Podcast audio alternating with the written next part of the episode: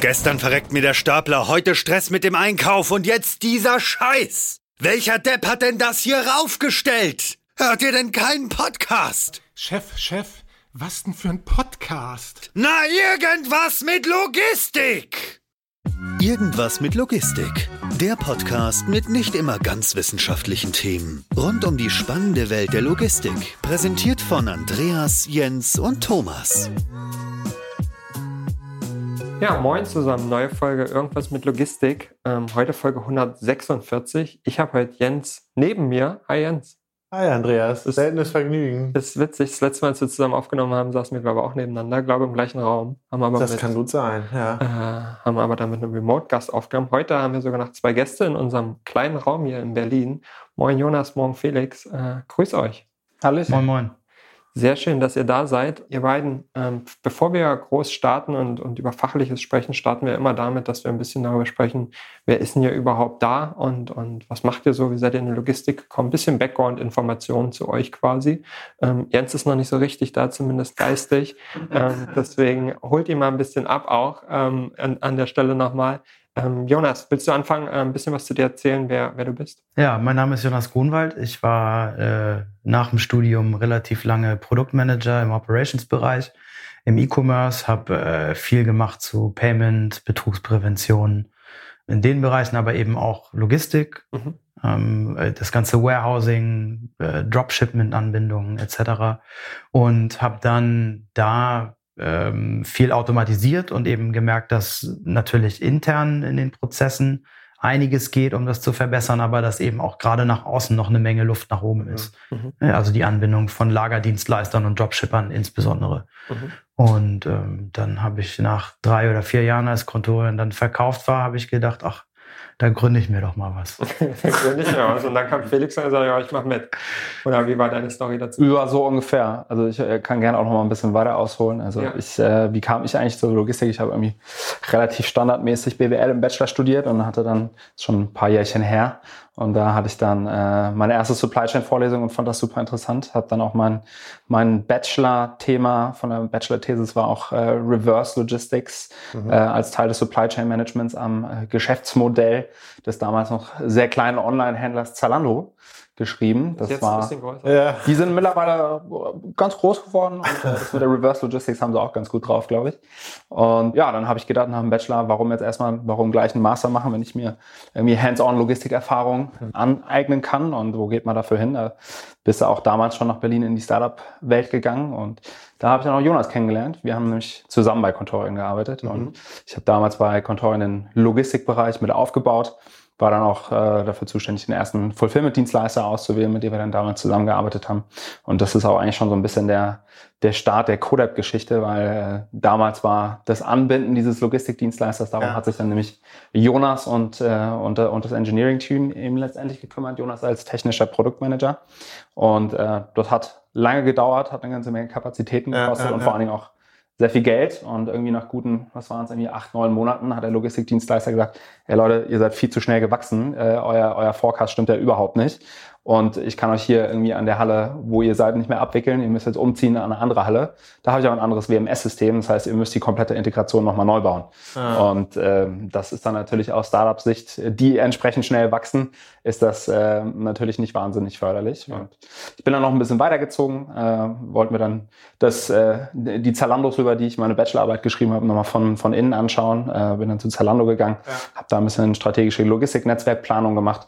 Also im Prinzip so die ganzen Warenflüsse innerhalb des, äh, des Logistiknetzwerks von, von Zalando, habe auch den, äh, den Ramp-up des Franz ersten französischen Standorts mitbegleitet und von da bin ich noch, noch mal weitergezogen und wollte mir dann die gute, gute alte deutsche Konzernwelt anschauen. Habe gedacht, vielleicht läuft das da mit den Schnittstellen zu Logistikdienstleistern ein bisschen besser und äh, bin dann zur Otto Group gegangen Ja. und äh, hat, hatte auch da einen starken Fokus auf Fulfillment und Warehousing. Habe dann eine neue Software eingeführt zur Material- und Warenflusssimulation und äh, musste feststellen, auch äh, bei den deutschen Großkonzernen, wo eine riesengroße IT-Abteilung ist, äh, ist das Thema Schnittstellen zu Logistikdienstleistern leider immer noch nicht so wahnsinnig gut gelöst. Und Ja. das hat auch da trotz viel, viel Firepower äh, auf, der, auf, der, auf der Entwicklerseite trotzdem lange gedauert. Ähm, ich glaube, die Einzelheiten, die würde ich gerne erzählen. Das darf ich, glaube ich, nicht. das ist vielleicht auch eine sehr traurige ist aber, ist aber ziemlich witzig, weil ich glaube, wir haben dann so ein paar Namen, die ich dort rausgehört habe, haben wir tatsächlich auch ein paar Schnittmengen. Und ähm, mich würde aber mal interessieren, du hast von Automatisierung gesprochen, du hast von äh, IT-Softwareanbindung gesprochen, Jonas welche Richtung Automatisierung geht's denn bei euch? Wahrscheinlich ein Großteil Software getrieben. Und was war denn so der, so der Pain, den ihr dort äh, aus eurer operativen Erfahrung gesammelt habt? War es tatsächlich so, ihr habt euch eigentlich als Startup ein fertiges Produkt gewünscht, ohne großartige Anlaufschwierigkeiten, rudimentär, auch bereit, Prozesse anzupassen, sag ich mal. Hauptsache es geht schnell und flutscht.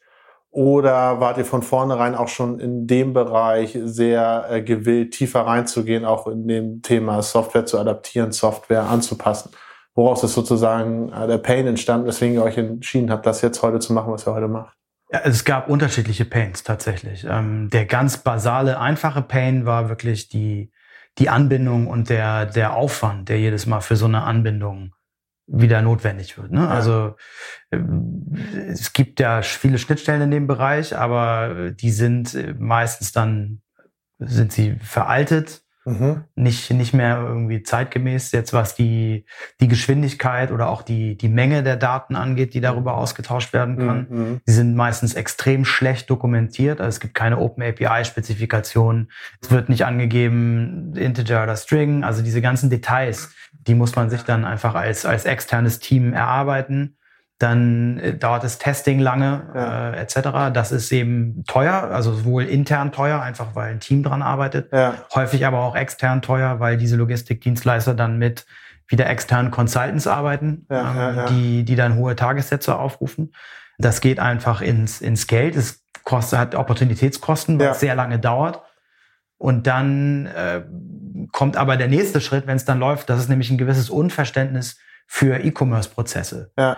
Also diese E-Commerce-Welt ähm, und die 3PL-Welt, die reden bis heute nach wie vor einfach ziemlich unterschiedliche Sprachen. Mhm. Es wird besser, aber es gibt einfach wahnsinnig viele Prozesse im E-Commerce, die, die noch nicht so gut verstanden werden und die auch noch nicht äh, unbedingt abgebildet werden. Ist aber ja sehr interessant, weil äh, äh, das ist ja eigentlich so ein grundlegendes Problem. Wo fängt eigentlich die Tätigkeit oder auch das Know-how des 3PLers an? Wo hört es auf? Was kann man erwarten, was nicht erwarten? Und Software ist natürlich da ein sehr spannendes Thema, weil du hast ja selber beschrieben, obwohl äh, oft auch Software-Einheiten vorhanden sind, haben die ja eher eine Übersetzerfunktion, nenne ich das mal, indem sie Anforderungen nehmen des Kunden, damit dann zusammen mit Consultants zu den entsprechenden Softwarebuden gehen, dort dann auf die jeweilige Programmierkapazität angewiesen sind, das dann versuchen zu verwursteln.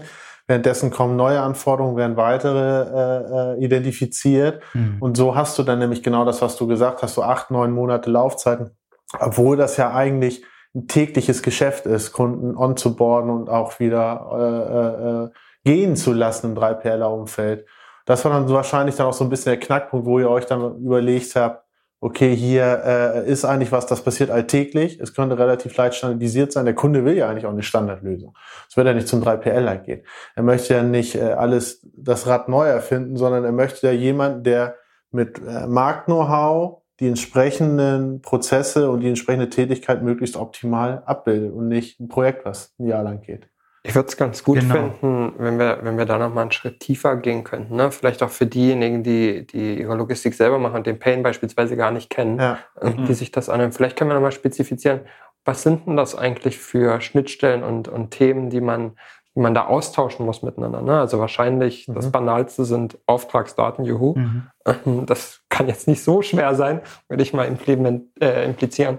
Aber vielleicht kannst du das noch ein bisschen spezifizieren oder Felix auch. Na klar, also der, der Standardumfang ist, es geht bei den Produktdaten los, die mhm. übergeben werden müssen aus dem Merchant-System in das Lagersystem, damit der, das Lager überhaupt weiß, was jetzt für Produkte auf ihn zukommen.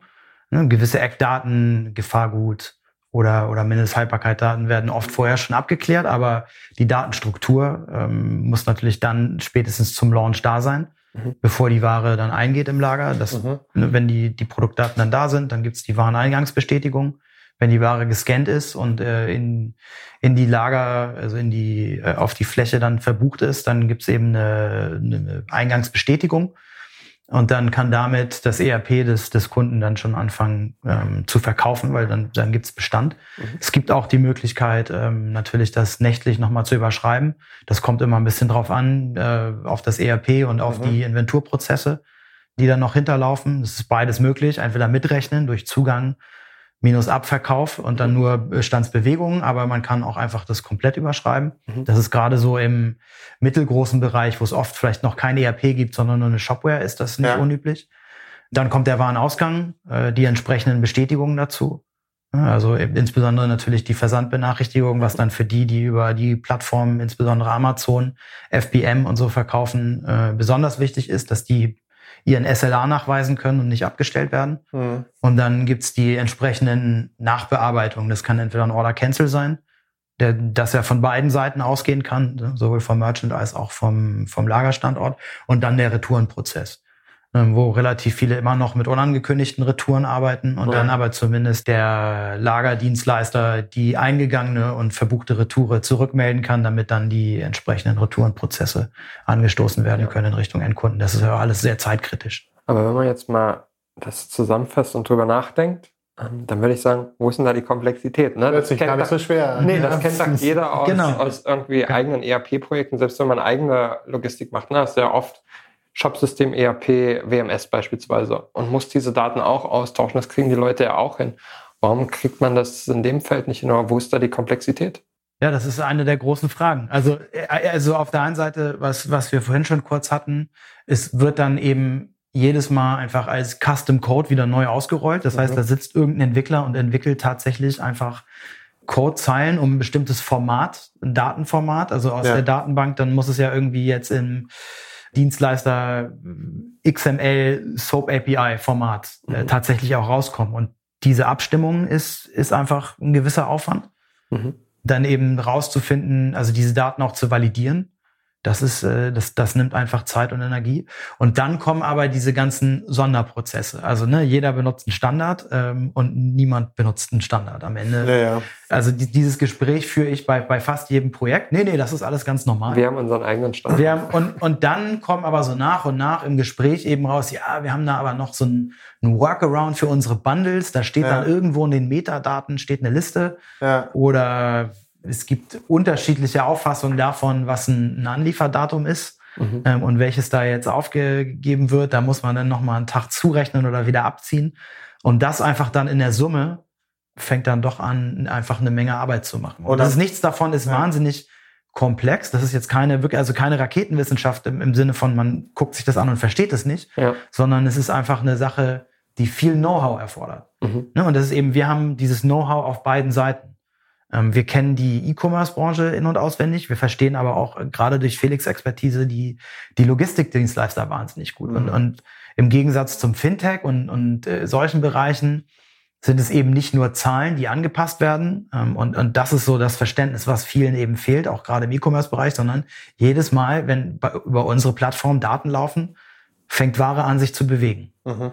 Irgendwo. Und das ist dann, das muss man eben auch alles mitdenken und verstehen. Man mhm. kann nicht anfangen zu verkaufen, bevor man keinen Wareneingang angekündigt hat. Und die ja. Ware muss dann auch vereinnahmt werden. Das ist kein Prozess, der innerhalb von wenigen Sekunden vor sich geht. Ne? Und so dieses Verständnis, das, äh, das vermitteln wir eben auch ganz stark mit und haben das auch sehr stark in die Plattform ähm, von Anfang an reingecodet, weil wir das ja vorher schon wussten. Mhm. Und ich glaube, Jens, das hast du ja gerade eben gefragt, letztendlich so, es müsste ja eigentlich gut zu standardisieren sein und das wollen ja die Händler eigentlich auch. Ja, das wollen sie, aber jeder Händler will halt den Standard in Anführungszeichen, der für ihn selbst am besten ist. Und das ist letztendlich auch die Komplexität, ne? weil genau das, was Jonas gerade gesagt hat, da werden nicht einfach nur Einsen und Nullen irgendwo hin und her geschoben, sondern hinter jeder Datenübertragung, die stattfindet, passiert letztendlich ein physischer Prozess. Da läuft jemand durchs Lager, da werden Sachen gepickt und von A nach B und nach C bewegt. Die auch Geld kosten. Die auch Geld kosten und auch nicht ganz so wenig.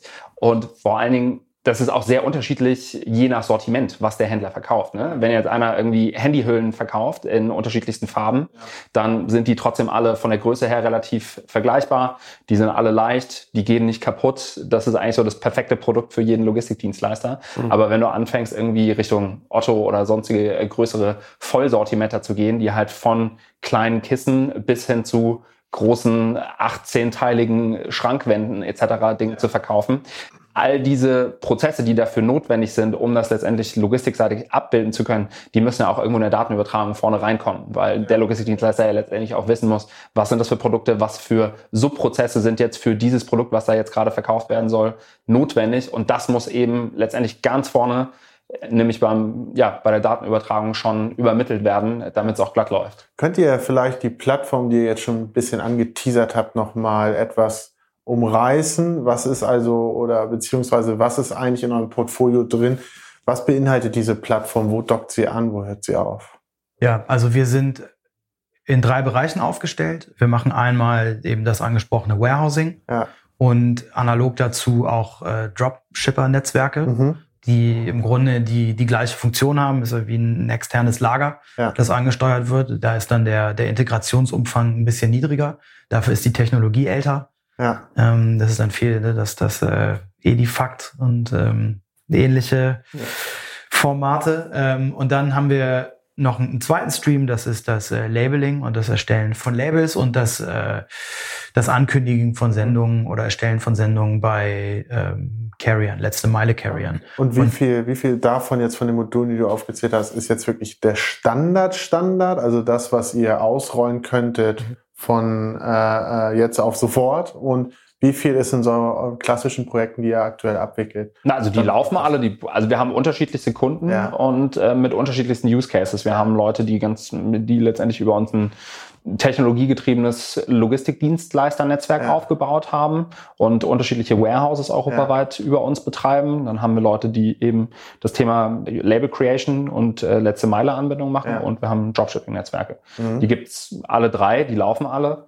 Und das ist halt sehr unterschiedlich von auf, auf, auf die Kundenwünsche letztendlich auch halt dann immer zugeschnitten. Aber würdet ihr euer Produkt oder eure Plattform jetzt als eine Standardplattform oder als eine nee, ich würde sagen, 80 Prozent unserer Kunden haben Sonderlocken. Ja. Das ist, und das ist eben aber auch genau was, was wir von Anfang an ja. in die Plattform reingegossen ja. haben, dass wir sehr stark modularisiert haben, ja. ähm, also die Daten in, in einzelne Module gepresst haben. Ne? Also es gibt für jede äh, Empfänger, Lager, Versender, Adresse ein eigenes Modul für die Produktdaten. Ja. Gibt es ein eigenes Modul für Versand. Wir erstellen dann virtuelle Pakete, die wir entsprechend auch wieder mittracken und, ähm, und verarbeiten können.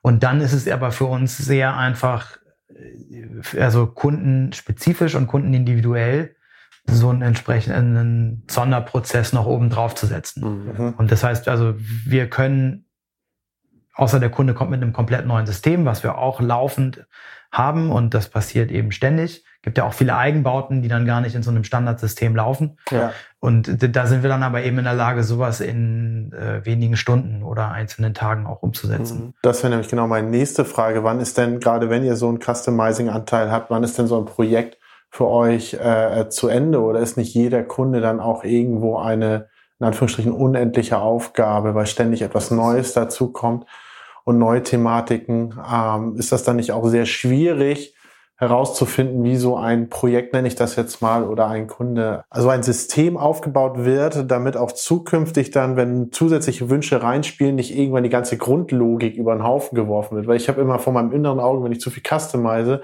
vielleicht suboptimiere ich dann so viel in den einzelnen Modulen und Bereichen, dass am Ende gar nicht mehr ineinander greifen kann. Also man muss seinen Code auf jeden Fall im Griff haben ja. dafür. Und äh, wir haben von Anfang an wirklich sehr viel Geld auch daran investiert, unser eigenes IT-Team ja. und auch ein, ein hochkalibriges IT-Team aufzubauen. Also wir haben nicht äh, irgendwie einfach nur irgendwelche Leute genommen, sondern uns eben Spezialisten gesucht im Bereich Daten, Datenmanagement ähm, und auch mhm. also sowohl große Volumen als auch dann ähm, die Komplexität von Daten, um ja. das zu managen. Und dann auf der anderen Seite haben wir uns halt eben schon überlegt, was sind die verschiedenen Use Cases, die es so gibt und uns darum bemüht, dass diese dann auch im, in einzelnen Modulen wieder unterkommen. Ne? Also ja. diese, man sieht ja doch die meisten Dinge immer wieder. Ja. Tut man euch Unrecht, wenn man sagen würde, es ist so ein klassische Middleware, wie man das typischerweise kennt, auch wie so ein Übersetzer zwischen zwei Systemen am Ende des Tages? Oder ist dann doch mehr Business-Logik am Ende mit drin, wo man sagt, okay, Middleware ist ja eigentlich wirklich bloß mhm. Datentransfer, irgendwie kommt äh, in einer Form raus und in einer anderen Form rein? Oder ist das Unrecht, wenn man, wenn man das so sagt? Also wir machen deutlich mehr als eine Middleware. Ich bin mhm. nicht beleidigt, wenn jemand sagt, das ist eine Middleware. das ist ja auch, das ist ja ein, ein feststehender Begriff, ne? Ja. etwas, woran man andocken kann. Ja. Und wir machen aber eben genau eine Menge mehr Businesslogik äh, ja. obendrauf. Also auch jetzt nochmal vielleicht die Frage von vorher. So ein Projekt ist eben nie fertig. Also ja. ich glaube, einer der großen Unterschiede ist zum, zum bisherigen Verständnis auch, indem man das einmal gebaut hat, hingestellt, Augen zu und nächstes Projekt ähm, ist für uns so eine Schnittstelle oder die Übertragung von Daten eben auch was Lebendiges, weil sich mhm. die Business Cases ständig ändern, weil die sich anpassen. Ähm, und äh, wir haben dann also alle möglichen Optionen, auch Logiken hin drauf zu fügen. Wir machen Adressbereinigungen. Also wir schneiden Nullen aus GTINs raus. Wir fahren verschiedene, also wir lösen Bundles auf, die eigentlich eine virtuelle Klammer sind und lösen die dann in Richtung Dienstleister auf in einzelne Items und wieder mhm. zurück nach dem Versand, dass das alles entsprechend bestätigt mhm. werden kann. Das ist ja Wir tracken auf Item-Ebene wirklich jedes einzelne Line-Item bei uns mit, haben auch eine Order-State-Machine, wie man das im Grunde aus dem E-Commerce kennt und wissen für jedes einzelne Line-Item an jedem Zeitpunkt, wo ist es gerade und wo sollte es sein und können dann auch einen entsprechenden Timeout setzen oder äh, itemspezifische ja. Status setzen, um, um, die dann irgendwie auch ein Clarify Case auslösen, dass man sagt, da muss ich jetzt jemand mal ransetzen, angucken, was dann alles wieder automatisiert per Slack-Bots an ja, unser ja. Operations-Team auch äh, ausgespielt wird. Das ist ja auch ein sehr interessanter Punkt an der Stelle, wie du das gerade beschrieben hast. Ähm, ich stelle das hin und dann rödet das so weiter, weil diese ganze Logik hinter einer Fulfillment 3 Perler Beziehung ist ja oft vertragsgebunden, Kontrakt, da kommt's mhm. ja auch. Du hast eine Laufzeit, hast ein gewisses Zahl, äh, Zahlengeflecht. Äh, und in dem bewegst du dich dann mit Preisen. Und es ist eigentlich gar nicht klassisch angedacht, dort während der fünf, sechs, sieben, acht, neun Jahre, drei Jahre, je nachdem, wie lange die Vertragslaufzeit ist, irgendetwas wirklich zu justieren. Mhm. Und auf der anderen Seite das Thema E-Commerce, wie du beschrieben hast, ist da ja sehr volatil. Mich würde aber mal an der Stelle interessieren, gerade weil das ja eigentlich so ein klassischer Ablauf ist, ein Kunde macht eine Ausschreibung beispielsweise selber oder über Beratung, äh, geht dann verschiedene Fulfiller. Okay. Über euch. Geht an spezielle Fulfiller und dann wird halt verhandelt. So, an welcher Stelle würdet ihr denn bei so einem Konstrukt oder bei so einem Prozess reinkommen? Sprechen die Fulfiller euch an oder äh, über Netzwerkkunden beziehungsweise über andere Thematiken, dass Kunden euch dann dort in den Prozess mit reinholen. Also wirklich die, die die Ware stellen und versenden. Also sowohl als auch. Also da gibt's, äh, also wir machen Vertrieb Richtung E-Commerce-Unternehmen, wir machen ja. auch Vertrieb Richtung Logistikdienstleister. Ja. Und äh, in dem Fall, was er eben angesprochen hatte, wir übernehmen auch Ausschreibungsmanagement ja. für, für Händler, die eben sagen, sie wollen das gerne auslagern und, und das nicht selber machen. Ja. Da gehen wir dann sozusagen, machen wir eben die ganze Vorqualifizierung der Händler, wir sammeln die ganzen Strukturdaten ein, über, schauen halt zusammen drauf, wie viel Pakete, was für ein Volumen, was für ein äh, antizipiertes Wachstum in den nächsten drei Jahren und gehen damit dann eben die Ausschreibung an und gehen damit dann auf die Logistikdienstleister zu. Ja. Und ich glaube, Ganz wichtiger Punkt ist, weil du es eben auch angesprochen hast, Kontraktlogistik und die ganzen Preisverhandlungen etc. Sehr wichtig in dem Gesamtkonstrukt ist, wir sind wirklich reiner IT-Logistik-Infrastrukturdienstleister. Das heißt, wir kaufen keine Logistikdienstleistung ein und verkaufen sie dann teurer wieder weiter. Der Händler hat immer einen direkten Vertrag mit dem Logistikdienstleister. Ja. Die haben auch ganz, ganz normal weiterhin ihre SLA-Agreements und das klamüsern sie untereinander aus und wir haben dann im Prinzip einen separaten Vertrag mit dem Händler und mit dem Logistikdienstleister als eben als, als Datenweiterverarbeiter. Mhm. Mhm. Wer ist denn da eigentlich der kompliziertere Gegenpart? Also ich kann mir vorstellen, dass insbesondere im E-Commerce-Umfeld sind die Leute schon technisch affiner, kennen diese ja, ganzen Thematiken Fall. mit REST APIs und was weiß ich, was man an Schnittstellentechnologien so nutzt. Während die Fulfillment-Dienstleister ja auch im Pain, den ihr beschrieben habt, ähm, ja schon vielleicht eher so das Bottleneck waren, weil man festgestellt hat, okay, es sind irgendwie keine Softwareunternehmen, die kaufen mhm. sich das im Zweifel ein oder haben kleine Teams, die das, die das selber machen.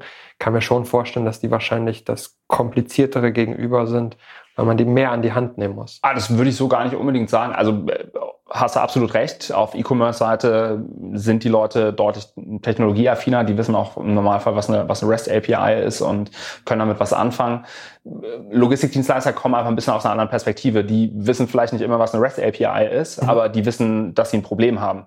Und die wissen, dass sie nicht schnell genug alle Händlerkunden onboarden können, die sie gerade, die sie gerade theoretisch alle onboarden könnten, weil die machen die Tür auf und dann äh, stehen da halt zehn Händler Schlange und die wollen gerne mit dem Logistikdienstleister zusammenarbeiten. Ja. Und äh, wenn jeder davon halt irgendwie ein vier bis sechs Monatsprojekt ist, dann kann der Logistikdienstleister sich selber auch schon gut genug ausrechnen, dass er weiß, äh, wenn ich die ersten drei angebordet habe, dann sind die anderen sieben halt schon bei meiner Konkurrenz gelandet. Mhm. Und das ist mittlerweile einfach auch bei den etablierten so weit durchgeschlagen, dass sie wissen, okay, wir müssen hier was machen, wir müssen das weiter streamline und müssen einfach schneller werden im Onboarding-Prozess mhm. und suchen sich dann eben dafür Hilfe, weil das ist ja letztendlich für sie, wir reduzieren ja letztendlich die Zeit zwischen Vertragsunterschrift und Umsatz, den der Logistikdienstleister generiert. Mhm. Was ganz witzig ist, ne? weil es in, in vielen Bereichen begegnet mir das aktuell auch, dass man, dass man sagt, okay, Time to Value ist eigentlich so der kritische KPI, auf den man versucht zu optimieren. Ne?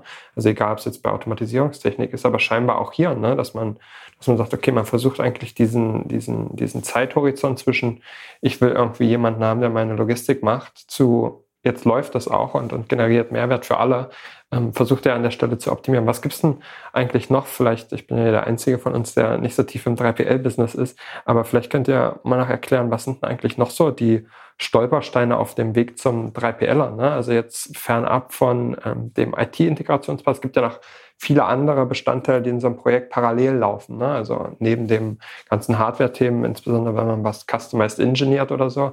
Aber was sind denn so die typischen Themen, die da, die da die, die Time to Value am Ende treiben und welche davon könnt ihr, ähm, oder, oder vielleicht andersrum gefragt, bei welchen davon dauern die vielleicht sogar jetzt noch länger als bei euch? Also was ist quasi das nächste Ding, was man, was man optimieren müsste dann an der Stelle?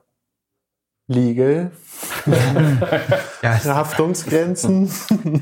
Also ein Thema ist, ist mit Sicherheit äh, das Thema Preis, ne? also die, die Standardisierung von Angeboten. Mhm. Also schreibst du fünf Dienstleister an, hast du sechs unterschiedliche Angebote in sieben Formaten. Ja. Äh, das, die auch, also für jemanden, der das nicht, zumindest vielleicht nicht hauptberuflich, aber zumindest schon da das lange macht, die einfach schwer vergleichbar sind. Dann, mhm. äh, das ist etwas, wobei wir auf jeden Fall auch unterstützen. Das macht ihr mit der. Ähm, mit der aber das ist eben nicht, nicht unser Kernbusiness, mhm. sondern das ist äh, im Grunde einfach Teil unserer, unserer Pipeline, unseres, unseres Sales Funnels auch in Richtung E-Commerce äh, Merchants. Und dann ist schon auch die Abstimmung dessen, was, äh, was jetzt für Ware versandt werden soll und wie die, die Sortimentstruktur tatsächlich ist ähm, da merken wir auch immer wieder, dass dann noch im Projekt ad hoc Dinge auftauchen, ähm, mhm. die vielleicht vorher schon geklärt hätten werden können. Mhm. Also das äh, insbesondere in den Bereichen äh, Gefahrgut, Limited Quantity, dass sich dann auch nochmal Preise ändern auf einmal über ein, also auch ein Feld, dann der Versanddienstleister, ähm, also der, der Carrier mit einbezogen werden muss, weil dessen Preise dann noch mit eingerechnet mhm. werden, etc. Da, also ist, ist was diese Transparenz ähm, der Anforderungen Preise und Anforderungen, diese Transparenz angeht, da ist schon noch Luft nach oben. Und auch was du daraus ableitest. Ich finde, wie gesagt, gerade diesen flexiblen und durchgängig äh, aktiven Ansatz während so eines Kontraktes oder Projektes sehr, sehr spannend, weil ähm, das ist ein Riesen-Pain, äh, äh, dass du zu Beginn dir oft nicht die Zeit nimmst, Forecast stabil zu gestalten, sprich mit einer gewissen Robustheit nach oben und unten, um dann auch die Operations darauf abzubilden. Und das ist oft ein Pain, der sehr, sehr krass danach auftritt. Gerade wenn, du habt das ja angesprochen, so eine Verhandlung, so ein äh, Onboarding-Prozess gerne auch mal acht, neun, zehn, zwölf Monate dauern darf, hat sich die Welt oft komplett gedreht zu dem, worauf du das eigentlich alles aufgebaut hast. Und wenn du da nicht die gewisse Flexibilität dir hinterhergenommen hast, wie gesagt, da ist generell euer Ansatz sehr interessant, dann hast du ein richtig dickes Problem. Von vornherein Stress mit der ersten Anlieferung. Mhm. Aber es ist nicht so, du hattest, du hattest eben spontan geantwortet. Äh, Legal und Haftungsgrenzen. Legal, ja. Haftungsgrenzen, Versicherung. Ich meine, manche Sachen sind dabei tatsächlich standardisiert geregelt über die ADSP, wie ich kürzlich gelernt habe. Ja, weil ähm, die kannst du halt auch nicht überall anwenden. Nur in einem begrenzten ja, ja. klar. Aber ist das der nächste Treiber, wo man sagt, das ist quasi, wenn du, wenn du outsourcen willst, irgendwie so der nächste große Brocken, den man irgendwie lösen muss? Kannst du auch antworten? Ach, ich glaube, die gesamte Branche Legal ist nicht daran gelegen, transparent Sachen zu standardisieren. Sonst würde es keine Anwälte geben. Ja, aber am Ende des Tages, wenn man, wenn man jetzt mal auf, auf einen Ansatz schaut, den ihr bei Codept verfolgt, ne, dann ist ja die Zielsetzung. Also ich kann auf jeden Fall sagen, sorry, das unterbreche, also aus Legal halten wir die Finger raus. Ja, mhm. ich auch. Also dadurch, dass wir auch mit, Frage, den, mit den ne? Verträgen nichts zu tun haben, auch mit den ja. Konditionen, ähm, die ja, ja, sehr eng mit Legal auch äh, dann verbunden sind. Ja ist das bei uns im Augenblick noch, ähm, noch kein großes Thema. Wir ja. haben das natürlich immer mal, weil wir dann auch warten, dass ein Projekt dann weitergehen kann. Ja. Und da, da ist mit Sicherheit Potenzial nach oben. Mhm. Ähm, aber das ist, das ist nochmal, das ist halt fast eher ein Legal Tech als ein, als ein Log Tech. Mhm. Ja, und das ist auch das, was ich vorhin sagte, ne? Also, dass das Vertragsverhältnis zwischen Händler und Logistikdienstleister eins zu eins bestehen bleibt, das ist uns extrem wichtig. Also, wir kommen einfach aus der Branche, wir wissen, der Händler will immer einen direkten Vertrag mit dem Logistikdienstleister haben. Wenn es dann nämlich irgendwann mal in die operative Abwicklung geht und der Händler weiß, okay, da passieren gerade irgendwelche Dinge nicht, die eigentlich passieren sollten, die wir auch vertraglich vereinbart haben, dann bringt es überhaupt nichts, wenn die zuerst bei uns anrufen und wir rufen dann beim Logistikdienstleister an und spielen dann eigentlich ein bisschen stille Post. Mhm. Die wollen direkt beim Logistikdienstleister anrufen können. Mhm. Und andersrum genauso, der Logistikdienstleister will immer den direkten Kundenkontakt haben und die wollen nicht, dass sie, dass sie das nur über so eine Intermediary-Funktion wie uns dann letztendlich ja, das verwässert ja einfach die, die Kundenbeziehung. Und Exakt, ja. das ist eben, wenn wir uns in das ganze Legal-Thema mit einmischen würden, dann würden wir da halt sehr stark von abweichen. Mhm. Das sehen wir gerade nicht, dass wir das machen. Wer bezahlt euch dann eigentlich? Ist das der Fulfillment-Dienstleister oder ist es der E-Commerce-Anwender oder beide?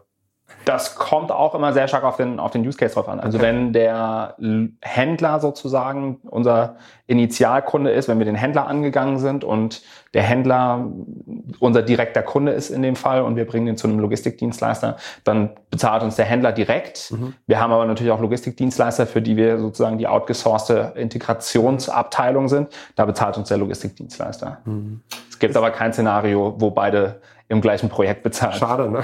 wo, ist, wo besteht eigentlich am Ende des Tages dann eure, ich würde mal sagen, so Marktbarriere beziehungsweise gegenüber äh, Kopien? Wenn ich mir überlege, im Endeffekt ist es ja aus dem Pain entstanden, dass in dem aktuellen Zusammenspiel, ich sage jetzt mal einfach stumpf, komplizierter gearbeitet wurde an manchen Stellen, als vielleicht musste und einfach Abteilungen zu äh, unflexibel und groß geworden sind, ein bisschen Fokus verloren haben. Aber im Endeffekt hört sich das für mich jetzt nicht so an, als würde es zukünftig ein 3PLer nicht auch in der Lage sein, so ein System als Produkt über seine Lega zu schalten beispielsweise.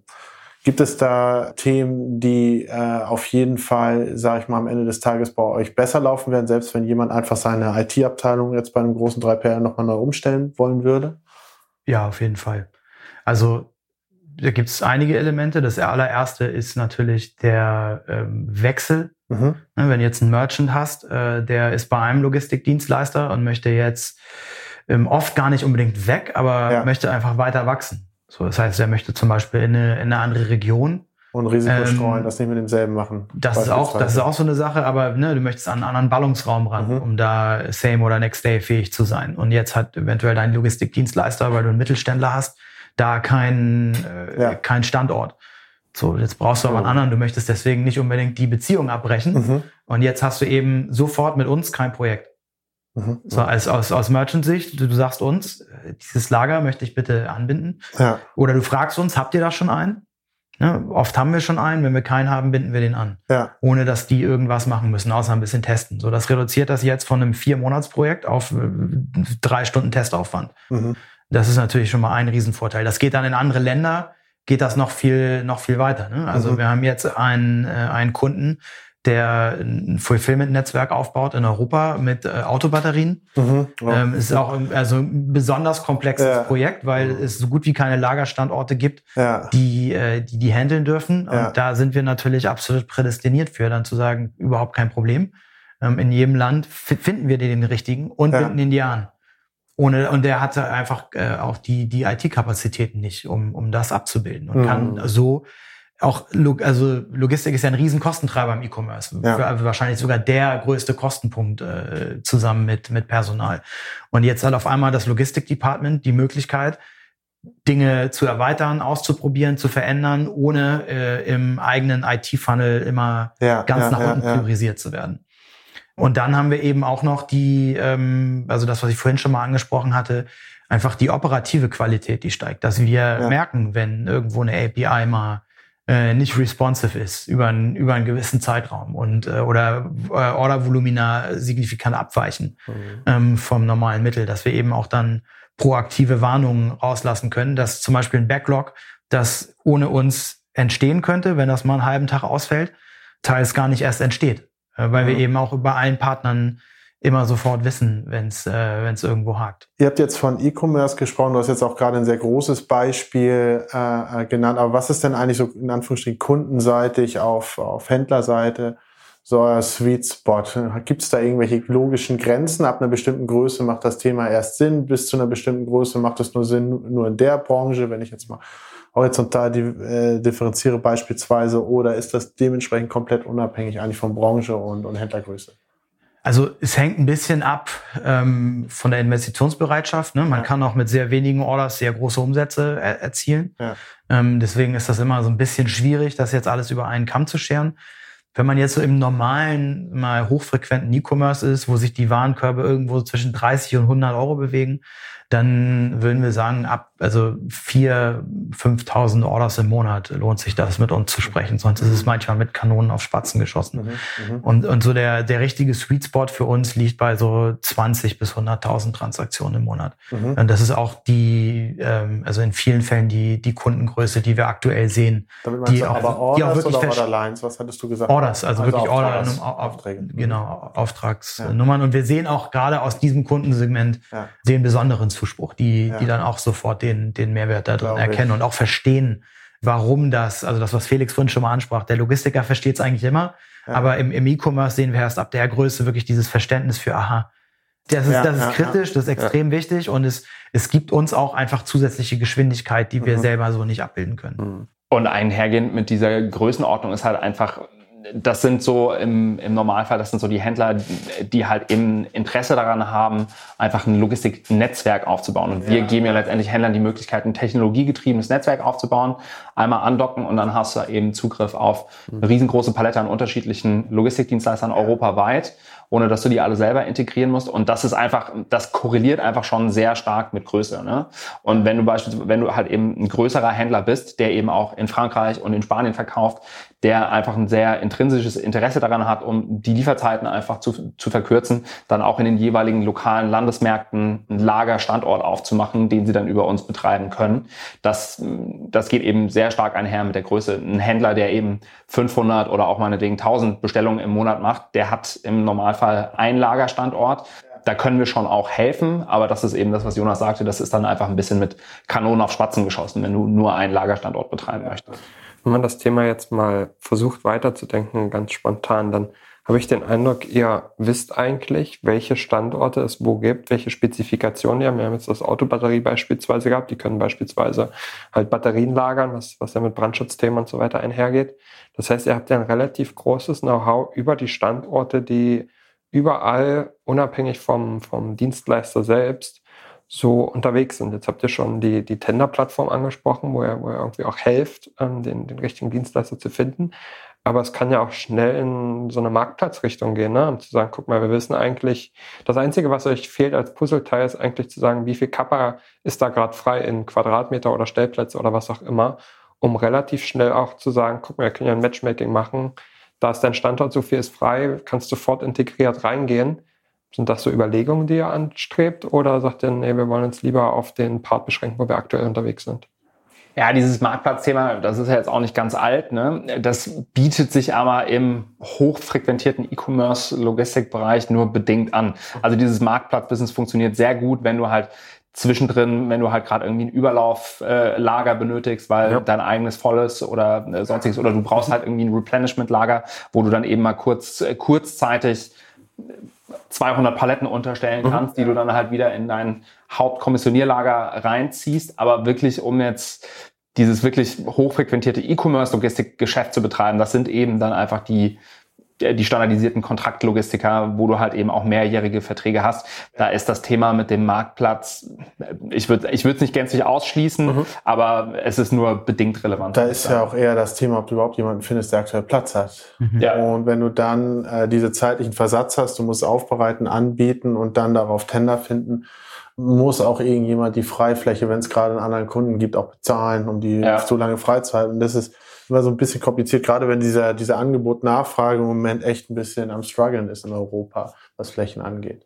Ja, und vor allen Dingen, weil das Pricing eben auch eine sehr individuelle Sache ist, ne? weil es halt sehr am Sortiment und an den damit einhergehenden Subprozessen letztendlich Auch korreliert. Ausstattung, Abschreibungsmöglichkeiten Genau, und so richtig. weiter und so fort. Und deswegen, da kommst du halt schnell wieder zu dem, zu dem B2B-Logistik-Palettengeschäft. Also eine Palette, eine Europalette, die ist halt genormt Ja. und wie hoch die bepackt werden darf. Und wenn du halt X Fläche frei hast, dann kannst du sehr genau berechnen, wie viele Paletten da reinpassen. Und das kannst du halt standardmäßig bepreisen. Das funktioniert. Mhm. Aber wenn du eben E-Commerce-Logistik machst, wo es so individualisiert auf die Prozesse des Händlers zugeschnitten ist, funktioniert das einfach nur bedingt. Aber macht das aus Händlersicht eigentlich Sinn, wenn man, wenn man so drüber nachdenkt? Ne? Jeder versucht irgendwie zu standardisieren und zu produktisieren und, und jeder denkt sich dann trotzdem, und da reden wir über den eigenen Standard wieder, trotzdem denkt sich auch jeder Händler irgendwie seine Sonderlocken aus. Ne? Hier Mhm. muss irgendwie nochmal ein Artikel etikettiert werden oder da muss noch eine Schleife drumherum. Mhm. Macht das überhaupt Sinn oder kann man nicht eigentlich, wenn man sich viel mehr an Standardprozessen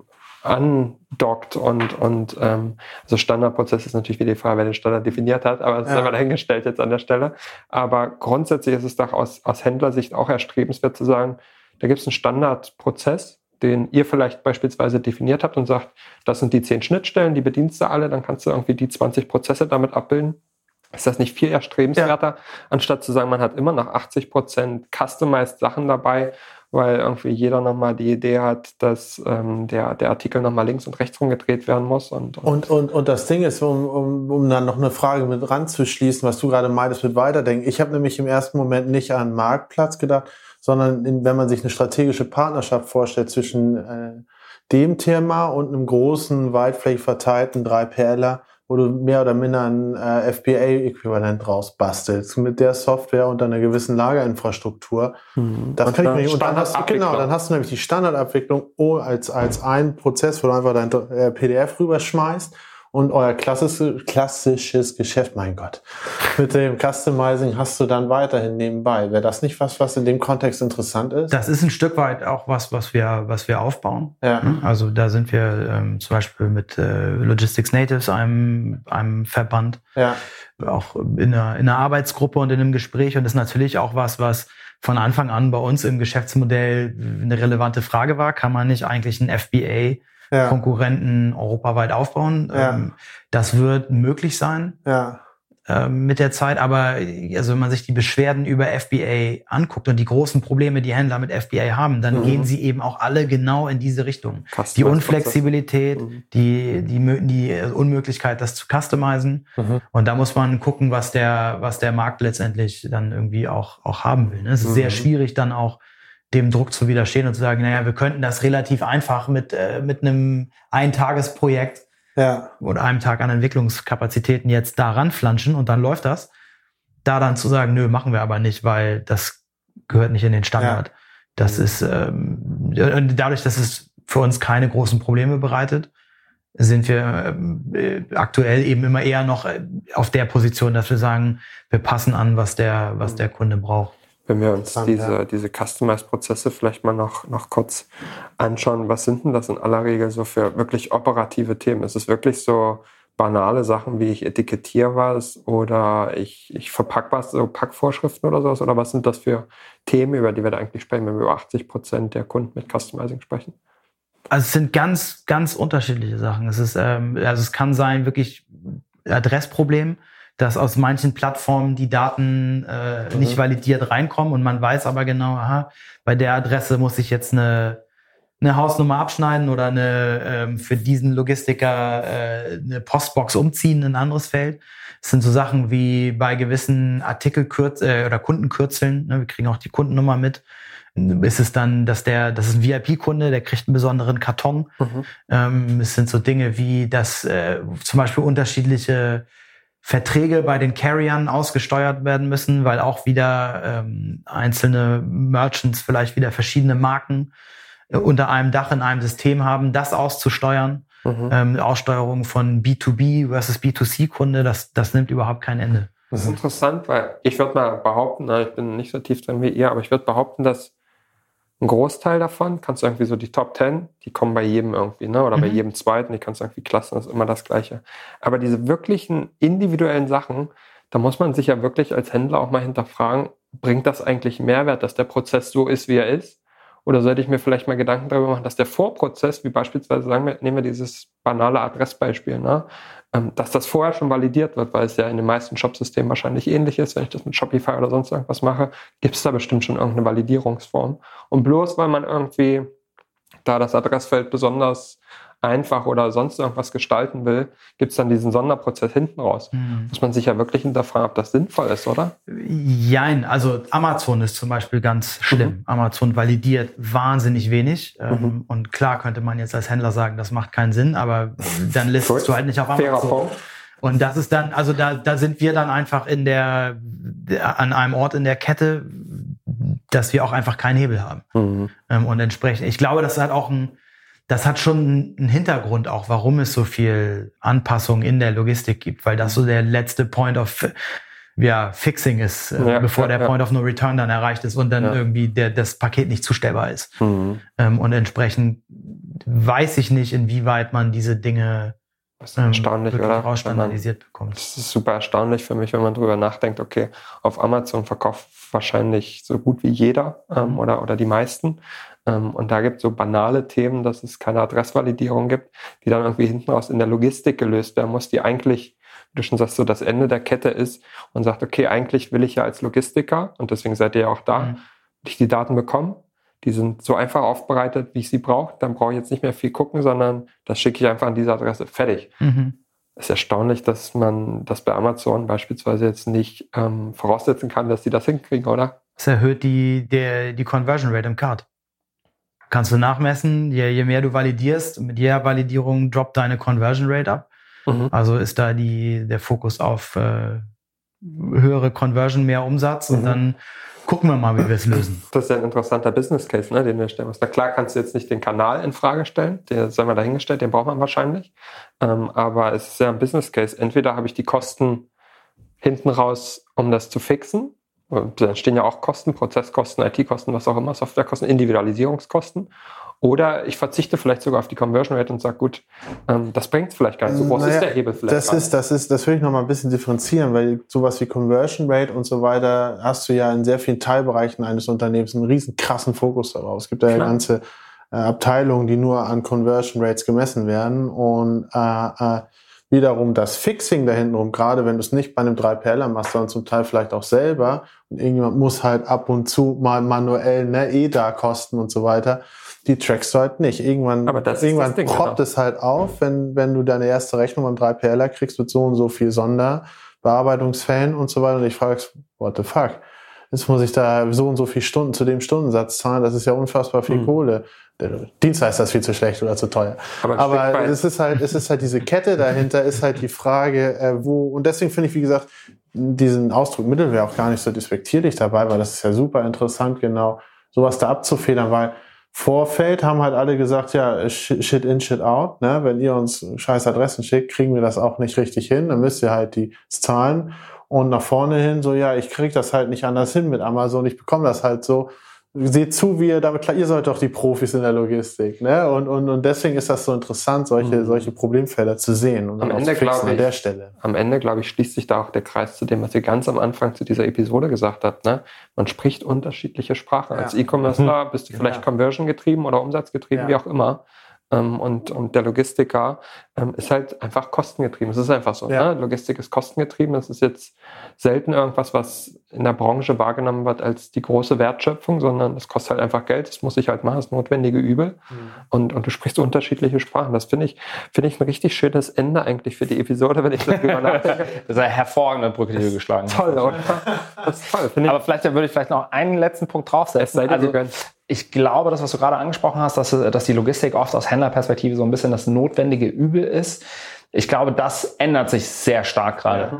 Also das ist auch mittlerweile bei den meisten E-Commerce-Unternehmen angekommen, dass das nicht nur eine Nebendisziplin, sondern eigentlich die absolute Kerndisziplin sein sollte, weil ohne Logistik gibt es kein E-Commerce. Ja. Das ist einfach so. Und das, äh, ja, dieses Bewusstsein, da mehr in die Logistik und mehr in Resilienzen und Redundanzen in der Logistik investieren zu müssen, das merken wir auch sehr stark, dass das auf Händlerseite deutlich zugenommen hat. Mhm. Schönes Schlusswort, Felix. Hast du gut gemacht. Vielen Dank, dass ihr, dass ihr hier wart, dass wir gemeinsam sprechen konnten. Ich fand es sehr kurzweilig. Vielen Dank. Danke. Vielen Dank. Danke, hat Spaß gemacht. Hat sehr Spaß gemacht.